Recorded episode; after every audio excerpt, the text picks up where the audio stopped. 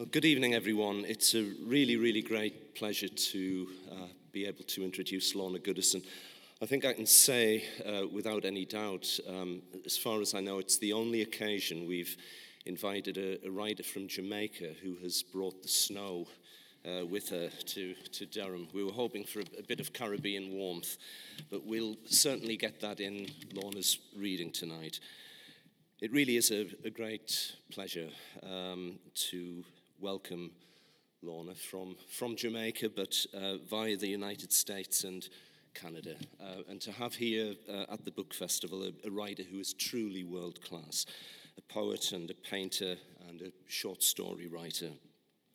Lorna Goodison has won numerous international awards, including the Commonwealth Poetry Prize for the Americas.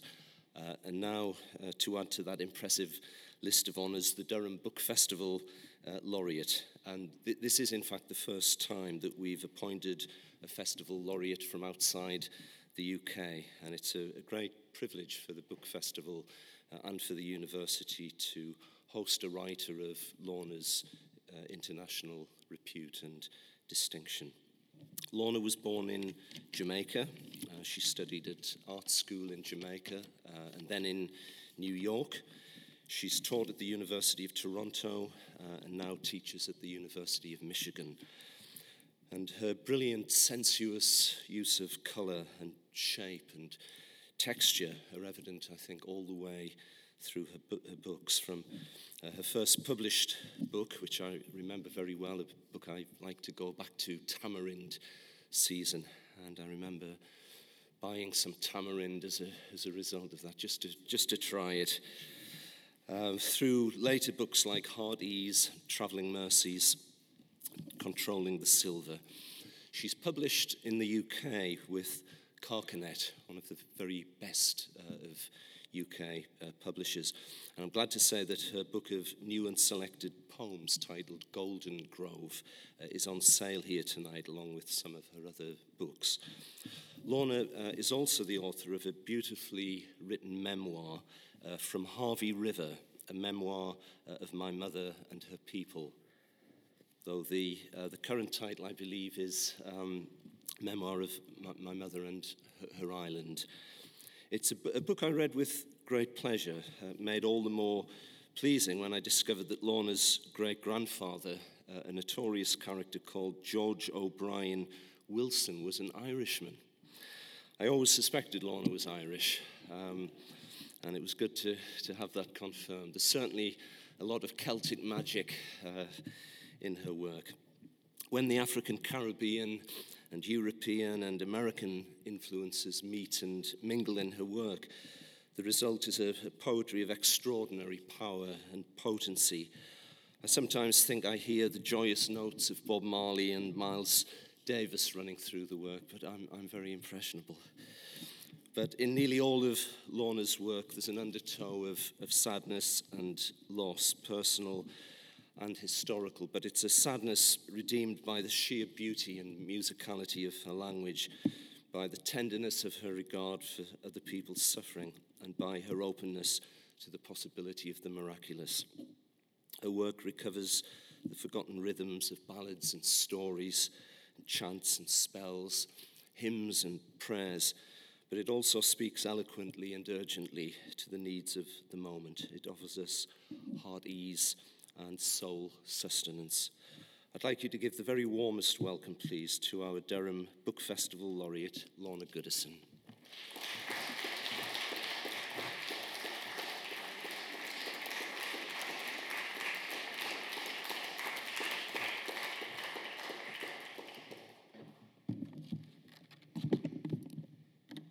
My great grandmother was a Guinea woman. Wide eyes turning the corners of her face could see behind her her cheeks dusted with a fine rash of jet bead warts that itched when the rain set up. My great grandmother's waistline was the span of a headman's hand, slender and tall like a cane stalk, with a Guinea woman's antelope quick walk. And when she paused, her gaze would look to see, her profile fine like some obverse impression on a guinea coin from royal memory. It seems her fate was anchored in that unfathomable sea, for great grandmother caught the eye of a sailor whose ship sailed without him from Lucea Harbor. Great grandmother's royal scent of cinnamon and scallions drew the sailor up the straits of Africa, and the evidence is my blue eyed grandmother, the first mulatto, taken into backra's household and covered with his name. And they forbade great grandmother's Guinea woman presence. They washed away her scent of cinnamon and scallions. They controlled the child's antelope walk, and they called her uprisings rebellions. But great grandmother, I see your features blood dark appearing in the children of each new breeding, and the high yellow brown is darkening down. Listen, my children, it's your great grandmother's turn. Good evening. Thank you so much, so much, so much having me here.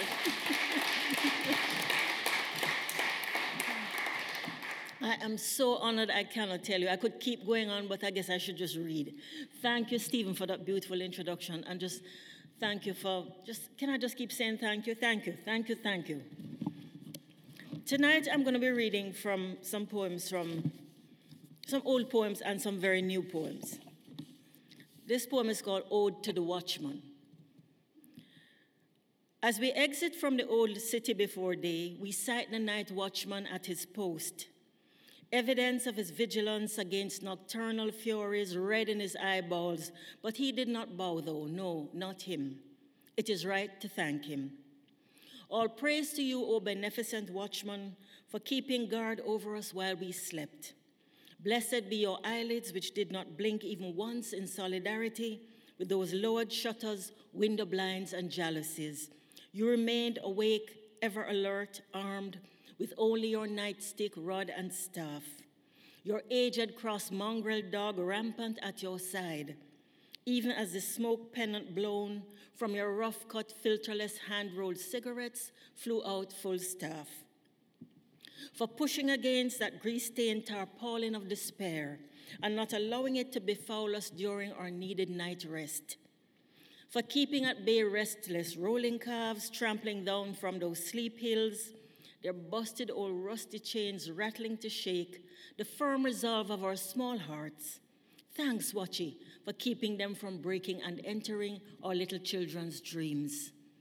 And now, kind watchman, you go home to sleep you who did not seize and beat the beloved as she roamed the streets composing the Song of Solomon. Go home now, good watchman. The last hot rush of caffeine pins that pricked your blood awake has been rained from your thermos flask. Your bread back of night lunch cast upon the keep wake fire in your belly.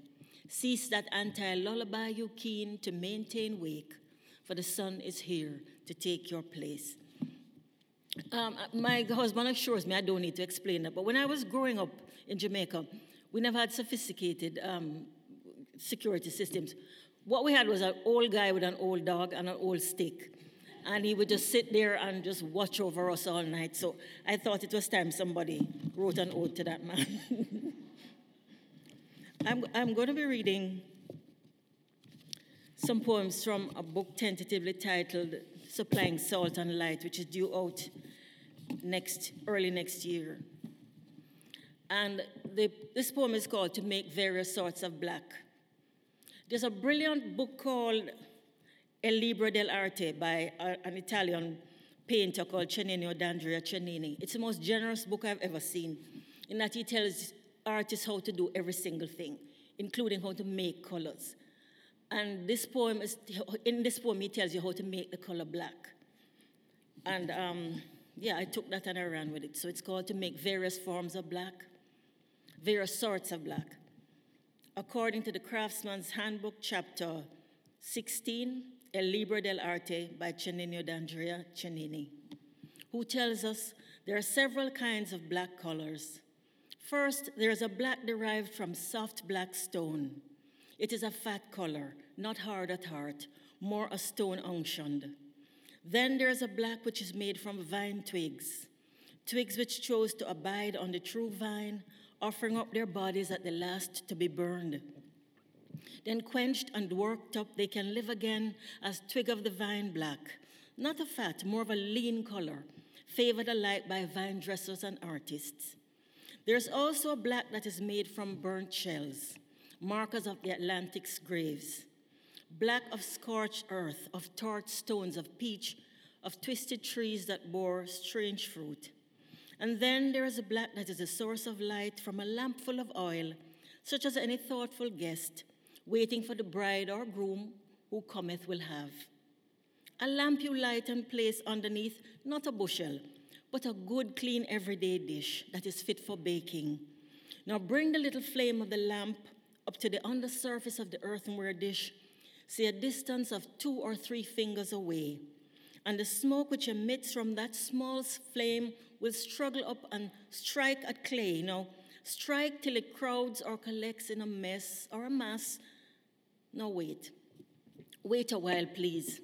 Before you sweep this color, now sable velvet soot, off onto any old paper or consign it to shadows, mere outlines, or backgrounds. Observe. It does not need to be worked up nor ground. It is just perfect as it is. Refill the lamp, Cennino says. As many times as the flame burns low, refill it. The next set of poems are inspired by a trip my lovely husband Ted and I made to Spain and Portugal last year. And this poem is called Reporting Back to Queen Isabella. My mother was a wonderful teacher of children, and when I was small, she told me a story that I'm sure you've all heard this that when, Queen, when Columbus went back to report to Queen Isabella about his first voyage, two things. He, she said to him, Well, what does Jamaica look like? And he said, It's the, the fairest isle that eyes ever beheld. And then, in order to show what it looks like, he crumpled up a sheet of parchment and opened it because Jamaica is very mountainous. So, this is called reporting back to Queen Isabella. Also, I was told that Queen, Queen, Queen Isabella's Spanish set the standard for her nation's language. When, when Don Cristobal returned to a hero's welcome, his caravels corked with treasures of the New World, he presented his findings, told of his great adventures to Queen Isabella, whose speech set the gold standard for her nation's language. And when he came to our home, he described it so the fairest isle that eyes ever beheld. And then he balled up a big sheet of parchment, unclenched, and let it fall off a flat surface before it landed at her feet. There we were, massifs, high mountain ranges, expansive plains, deep valleys, one he'd christened for the Queen of Spain, overabundance of wood, over 100 rivers, food and fat pastures for Spanish men and cattle, and yes, Your Majesty, there were some people. I'm, I'm a big fan of the work of El Greco. I, I studied art and I I'm a sort of a painter now. So this poem is called You Should Go to Toledo. And I, I was having supper one night, and I kept saying, I uh, was speaking about my, my, my, admiration for El Greco, and somebody at the table kept saying, Well, you should go to Toledo, you should go to Toledo. So, you should go to Toledo. I'd stared hard at the tongues of flame over the heads of the disciples till I felt a dry heat catch fire in my fontanelle. El Grec, the docent in the Prado, called him, a stranger in Spain all his days what is it you like about him, the one who came from the dark night inquires? So I say this. The way his figures struggle and stretch till they pass the mandatory seven heads must be about grasp exceeding reach. The insistent knocking at my temples, the new sideways of open, the new sideways of seeing that open as I approach his door-sized canvases, and his storm at sea all dolorous blue. His bottle green washing to chartreuse, his maroon stains of dried ox blood. The verdigris undersheen of the black coat, white lace foaming at the throat and wrist of a knight with one hand to his chest. How I cling to the hem of the garment of La Trinidad's broad beam angel, who resembles my own mother when she was young, strong, and healthy body able to ease crucified cross crucified Christ of the cross. And he who separated from the shades and sat at table with us in a late night place, redolent with olive oil and bacalao, says, then you should go to Toledo. One of my favorite pieces of music in the whole world is the Concerto de Aranjuez by Rodrigo. And um, this is called New Sketches of Spain 1. This train I board at La Latina will stop next in Aranjuez, where Rodrigo lived. As a boy, he lost his sight. A friend became his eyes. One day, he was blessed with a fine looking wife. His duende created major disturbances in his head. Still, he composed the Concerto Aranjuez for Spanish guitar, but no one told that to Miles Davis. The Concerto Aranjuez is gardens of aromatic camellias, plaintive, exquisite birdsong, sudden, exuberant fountains, a small child's death. These things I have read. Train from La Latina, take me to Aranjuez. I must pay respect due to Rodrigo for myself. This is called Bookmarks for Eyes. Enter the old puppeteer. He creaks the stairs to the upper room where we sit at late dinner in an inn, where a bronze plumed bird perches on top of the cold water tap in the ladies' toilet. Turn the water on, it trills like it's in a bird bath that bird should be released over the aqueducts, perhaps to swell the high chorus of swallows in the gilded choir loft of the great cathedral. The old puppeteer comes. He has reduced his craft to two from three dimensions. He st- sells stiff paper figures with black beads glued on, still damp and bulging as eyes. Bookmarks, he says. They will keep reading for you long after you close your eyes. So we buy a purple one and pray it will not stain our sincere tries at clean, clear prose. What do you want from me? All I desired was a quiet life, grafting poems onto roses, singing home at home near Blue Mountains. What am I searching for outside this known world? Why am I a follow fashion Columbus, gone off map? and here there be dragons. It's a poem about being in, in Lisbon and in, in Portugal, and this young man came up to us and he was selling beads, and he was from Africa, and he told us about how he stole away from Senegal and came to Spain, and then he crossed over into Lisbon. O Lisboa. San, I'm not going to try and pronounce it as it should be, but it's San Vicente, is that right? Patron saint of Lisbon stands in the Largo das Portas do Sol and cradles a model boat with mariners and two ravens. He oversees the harbor from the square of the Sun's Gate. He guards Alfama's steep cobble streets. His scrolled marble robes have gone deep off white. Once a ship docked off the Gambia coast and took into its hold, unknown to all, aboard a small stowaway, a boy barnacle, a juvenile remora, fastened onto bark, then slipped off ship in Spain. This boy turned man, crossed over into Portugal, addresses Monica and me as my mothers. He sells us bead necklaces he strung himself amber, and an inkstone so blue it's all but black, same as his own skin is, but in reverse. He gives us leather bracelets, says, Thank you, mothers, for talking to me. Says he's going to buy supper for his children and their mother. She, like him, is Senegalese. He becomes furtive when a marked car rounds the corner, whispers, Policia. San Vicente, tent your stone palm, shelter the ravens. This is called oh O Africans in the, Pla- o Africans in the Plazas of Madrid. And I think it's self explanatory. O oh Africans in the plazas of Madrid. O Africans, I saw you in the plazas of Madrid with your ethnic jewelry and bootleg DVDs, set down on flying blankets rigged with strings you pull when shrill sirens swarm the air. Pull and blankets pucker into pouches you fling over shoulder as you leg it. O Africans, you follow the scent of salt into boats, ferrying you for a fee.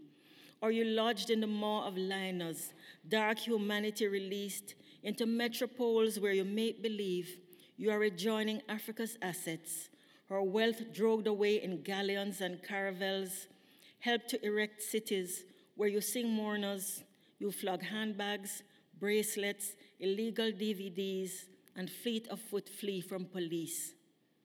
O Africans, there are reports of new ships of the desert, paneled, wheeled, vessels freighted with dark men disgorged from corked holding cells, swallowed then as living, breathing contraband, ejected again to walk the sand trail of tears back to from whence they came. O Africans, official word is these are only rumors. Um, we were going by a shop and I saw the most wonderful uh, saint sitting in the window. She was about a, a ruler and a half high. And she, her, her, her underwear was painted on, but she had no clothes on. And she was looking really kind of embarrassed, this little wooden figure sitting there in the window. And I, I wish I could have bought it, but it was been anyway. You know, I'm, put a dress on her because she really looked embarrassed. La Casa dos Dorados, the shop of saintly relics, you called it, where she was on display in her painted on underwear. And the clerk assembled when pressed to identify the icon of a black woman, one ruler and a half high, limbs hinged so she sat upright on a ladder back chair, knees together, feet sheathed in ankle boots, straight laced, sweet faced, embarrassed to be seen, not properly dressed in a shop window in the Alfama district. You insist you need to know who she really is. You wait till the owner is summoned. His best guest is she is Our Lady of Montserrat, Black Madonna. What could have brought her to this? Why has she stripped off her clothes to expose her thin white tempera, chemise, and bloomers? Our Lady's home is on a Barcelona mountain. Attempts to bring her to the plains failed. Believers make pilgrimage to her shrine of miracles, yet she's come down to us this day. You're in the valley of the shadow, the dark. The dark lady has come to accompany you through this place on the path where consolations withdraw. Do like her, yield up all outer. Be still, let it pass.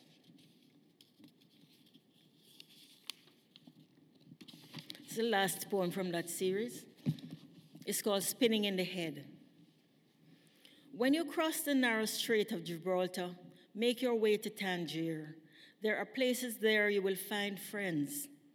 Go no further, go no further. Caution spinning in the head. Name for spinning in the head vertigo. Word made famous by Terrormeister Hitchcock. But the spinning in the head only makes you want to buy a honey colored fez. Bathe, clean, and dress yourself in the liquid pleated robes of the turners. And with left hand turned down to earth, right cupped, head set to the side, and feet bare, you will whirl for days. Do, oh, do for me what I cannot do for myself.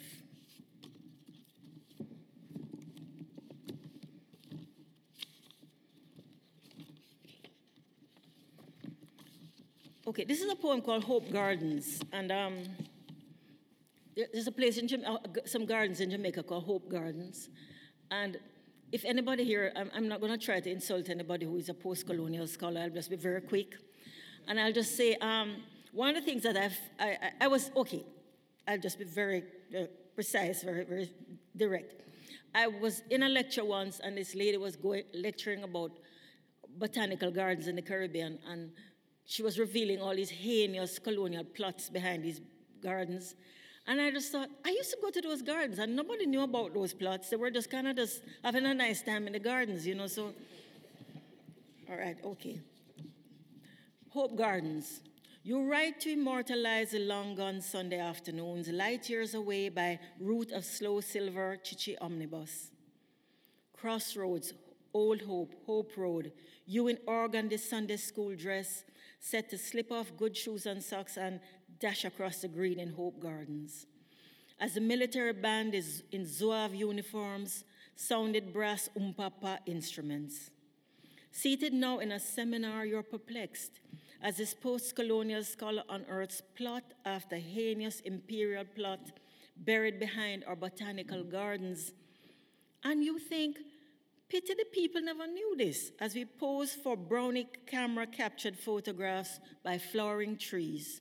Or, oh joy, showed off in our wedding dan by the lily pond. Laid down ourselves careless in beds of canna lilies, lost in daydreams of owning our own places, with lawns the square of a handkerchief. We, the ignorant, the uneducated, unaware that the roses we assume bloom just a full eye were representative of English lady beauty. Unenlightened we were, so we just picked them on the sly to give us token to the love we got lost in the maze with quick steal a kiss. And this colonial design was, well, it was nowhere inside our mind. And even if, and so what? As long as they flung wide those two-leaved wrought iron double gates, there we'd be. Gentlemen and ladies all, human beings come in order to draw strength for the weak from our own hope gardens. I'm not proud of this poem, but I, the circumstances behind this poem, but I, I guess because I feel so ashamed, I had to write about it. I went to a very unusual school in Jamaica. I, won't I spoke about it last night, so I won't go on here about it. But um, I, one day we got to school, and there was a big headline in the, in the Gleaner newspaper that said that Jamaica there was a lady who was now Jamaica's first Christian martyr, that she had been killed in the Congo, and that Jamaica now had a Christian martyr. And um, it turned out that this lady was the sister of our history teacher. Serious, true, true. This is the truth. So everybody, it was a girls' school, so everybody became very pious for about a week. and um, we just felt really special because our history teacher's sister was now a Christian martyr. And then something really awful happened. She turned up alive. and um, it just got worse because then she came to see us, and we were not happy to see her. So, okay. and I feel badly about this. I'm, I'm embarrassed and ashamed. But anyway, but it's called Our First Christian Martyr. Our first Christian martyr ran the banner headline, Newsflash. She was related to our history teacher.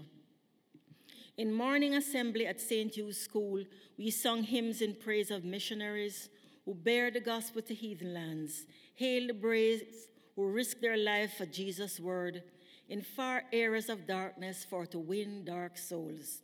Scenes we pictured in our inward eyes. Her eyes raised to heaven, a hymn winging defiant from her lips, savages dragging her to a boiling pot soundtrack of savage drums sound across a jungle where Tarzan was Lord Grey Smoke, rising from Torch Mission House. But before term was over, she turned up alive, saved by natives who spirited her way down paths swarmed with armed insurgents, down the Congo to the Atlantic, where she was delivered on a ship booking out of Africa. On the day she appeared to show herself to us, we did not rejoice to see her, she who deprived us of our first Christian martyr.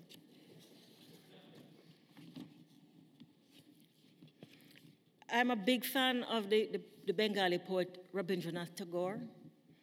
And um, I, I, used to, in one of my, I've had a fairly checkered past, not, not anything to, well, okay, let me just say I used to work on a bookmobile. That's, let's, and it was, it was wonderful going all over rural Jamaica, to give books to children. It was, it was, I, I love that job. But you, you, you, went for long stretches of time in silence. So sometimes I'd read, and once on the bookmobile, I found a Gitanjali, you know, Rabindranath Tagore's that beautiful little book of poetry. So this is called Tagore on the bookmobile. And if it is not my portion to meet thee in this my life, then let me ever feel that I have missed thy sight belly full of books enough to sustain, let me start again. Belly full of books enough to sustain you on your journey, all of a hundred miles in a day to far outpost of your father's parish, to small schoolhouses where beleng beleng the handheld bell, when great giving bookmobile toiled into view, school children heralding its coming. Bookmobile come, the bookmobile come.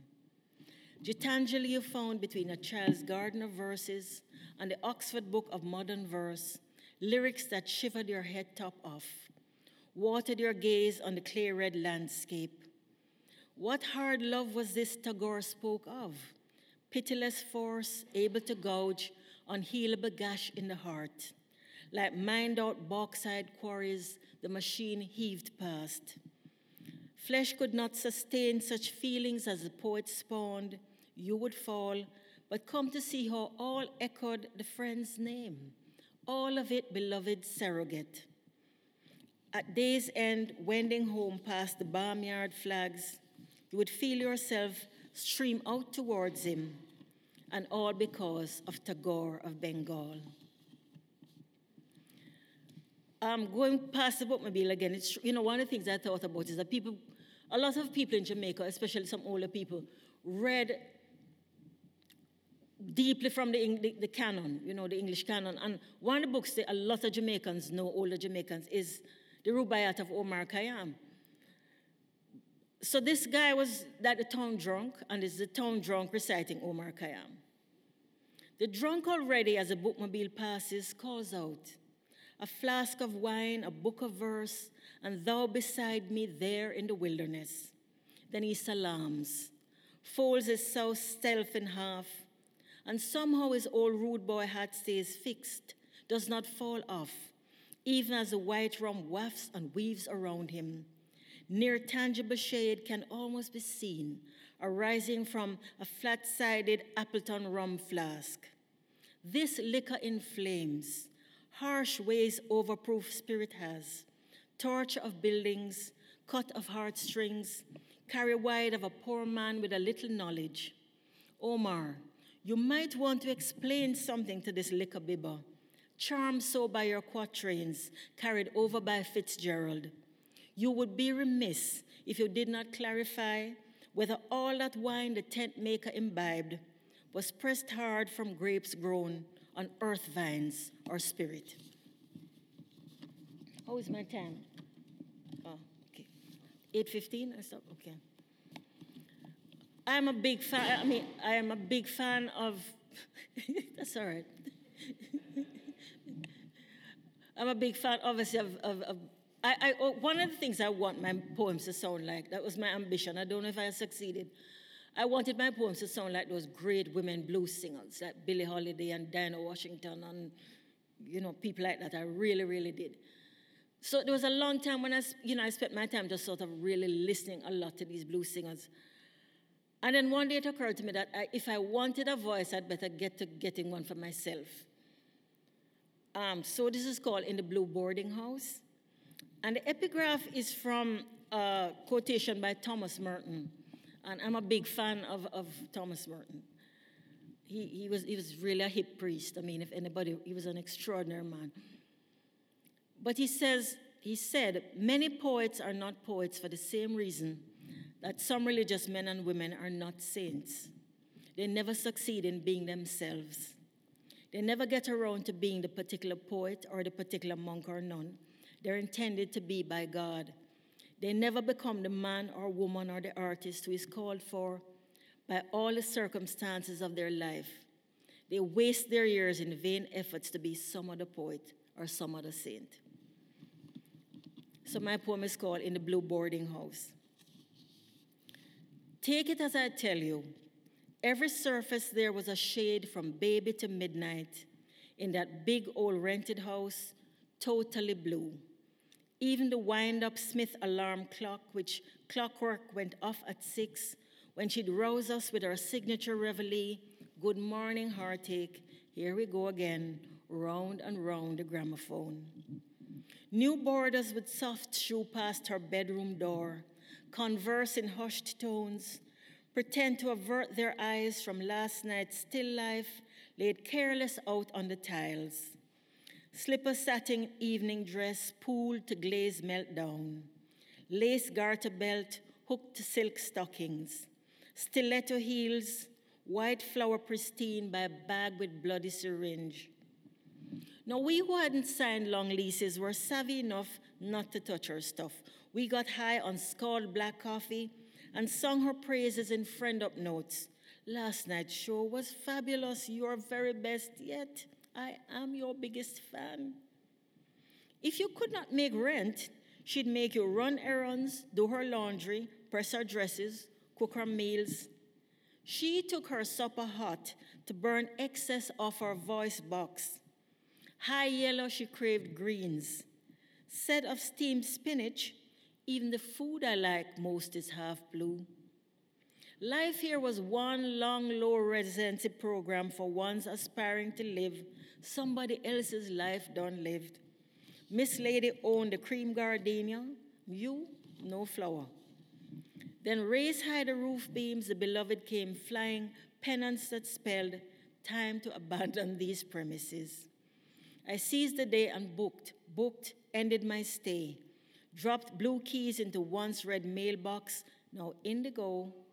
After brewing her a pot of Blue Mountain coffee, I split. And I wrote her a left handed note Not my life, this.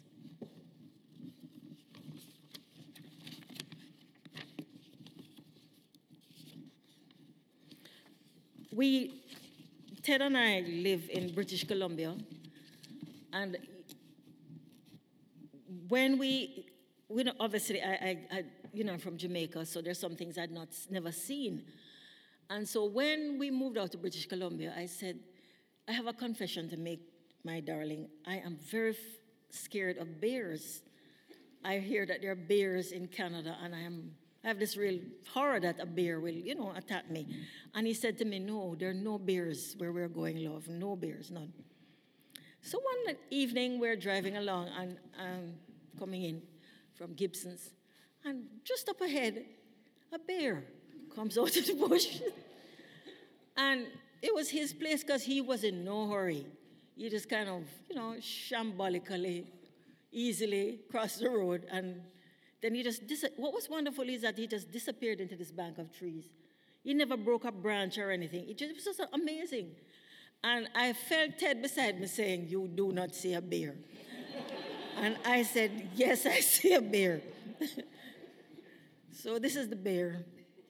There he was, great bear of my dreams, crossing the road just outside Gibsons in no particular hurry, like a long legged pigeon toed man with a gait presidential. Oh, he kind of looked like President Obama. He walked like President Obama.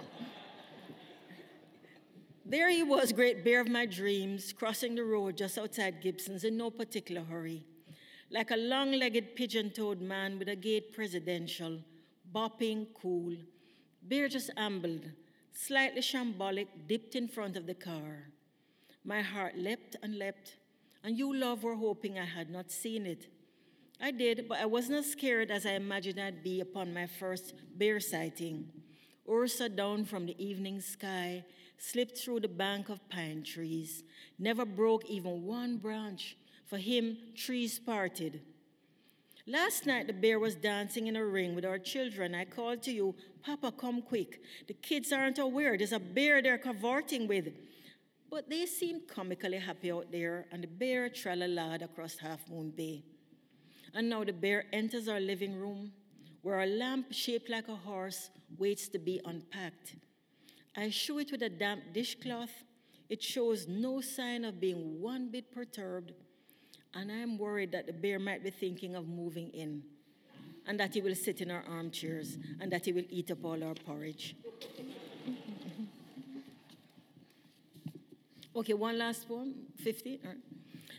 The, the, the, I thought I'd read this poem because it's called Charlie Chaplin at Golden Clouds, and you know, we all love Charlie Chaplin for you know, he was just a wonderful man. But he once paid a visit to Jamaica, and he stayed at a place called Golden Clouds.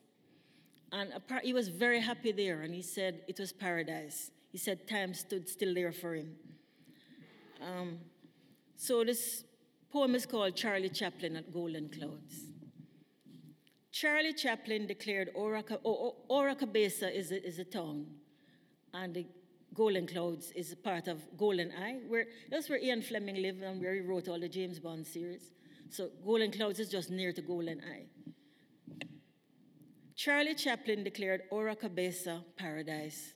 101 years ago on this day, time stood still there for him. At Golden Clouds, he smiled and checked in for a time, the bag of crosses carried from childhood.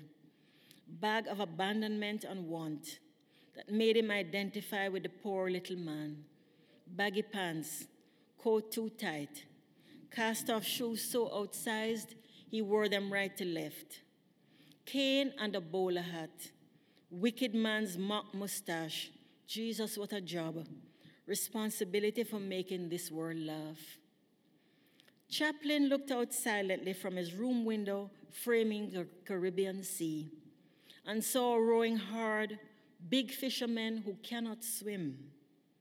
He went for a walk and watched banana men who looked like tramps, cultivating acres of hillside land, the inheritors of earth about their business, not caring who the great man was, except maybe to offer him a jelly coconut the Oracabessa sun can be hot, or like the chambermaid, recite a psalm as she turned down his clean sheets, that he will pass the night in peace to rise up come morning rested.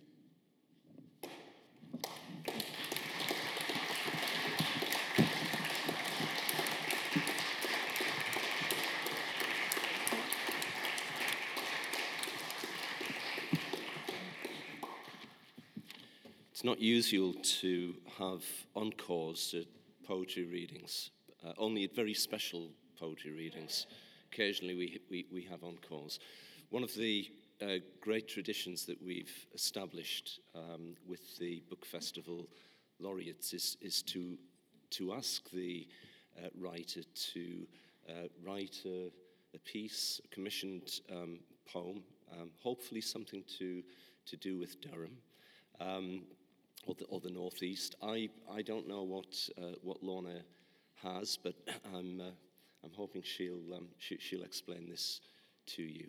And um, I'd like to invite her back now to read this year's uh, commissioned poem from the Book Festival laureate.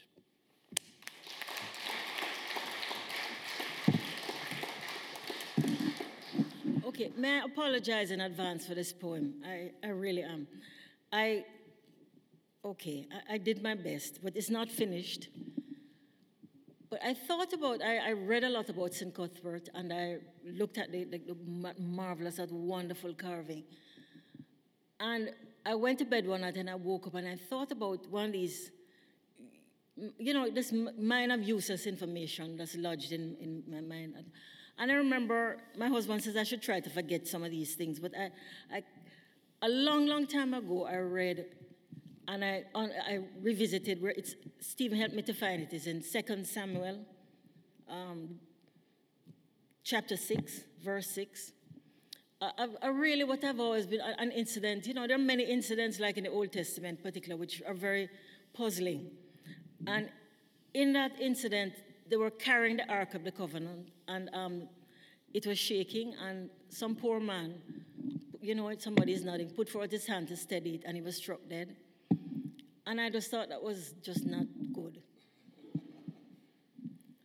And all I read, you know, all the reading I did about St. Cuthbert and the people carrying him to find a place to lay his blessed bones, everything about him spoke of the antithesis of an act like that. That he was kind, that he was a repairer of the breach, that he loved the poor, that he was a wonderful man. So, this is my poem I don't think it's finished, but um, here goes. Should you stumble and attempt to steady yourself by holding on to this bear, fear not, no hand of vengeance will strike you down. For daring to touch what is holiest, no thunderclap or lightning will flare upon your unintended overreach. For we bear the body of Cuthbert, Good Shepherd, caretaker of the flock, partial to the pretty ridiculous duck, repairer of what is out of joint, nothing living alien to him. And even unto hoar hairs we will carry, bear his body away from the fierce, the fierce of this world, whose lot is of this world. We shoulder brother wonder worker, servant leader, source of salt and light. We come in search of sheltered place to dispense the healing active in his sweet, unspoiled flesh.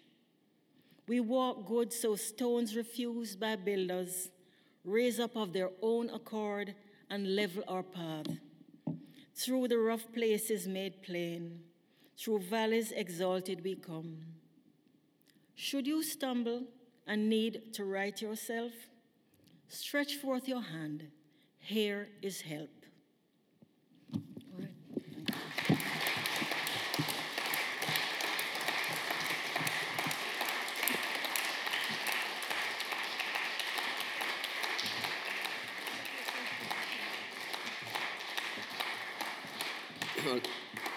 I'd like to uh, thank Lorna for uh, bringing such uh, warmth and uh, colour to, to Durham on this cold evening. I, I always find that uh, lines of Lorna's uh, verse just um, stay with me and take them away like treasure. And one, one of those lines tonight, lyrics that shivered the head top off. I hope I've remembered that one correctly. They're many of her lines send a, a shiver through me, certainly a shiver down my spine. Um, so I'd like to um, thank Lorna for a, a, a reading that was enchanting and moving and uplifting. Thanks for lifting our hearts and, and spirits, Lorna. That was really wonderful reading. Thank you.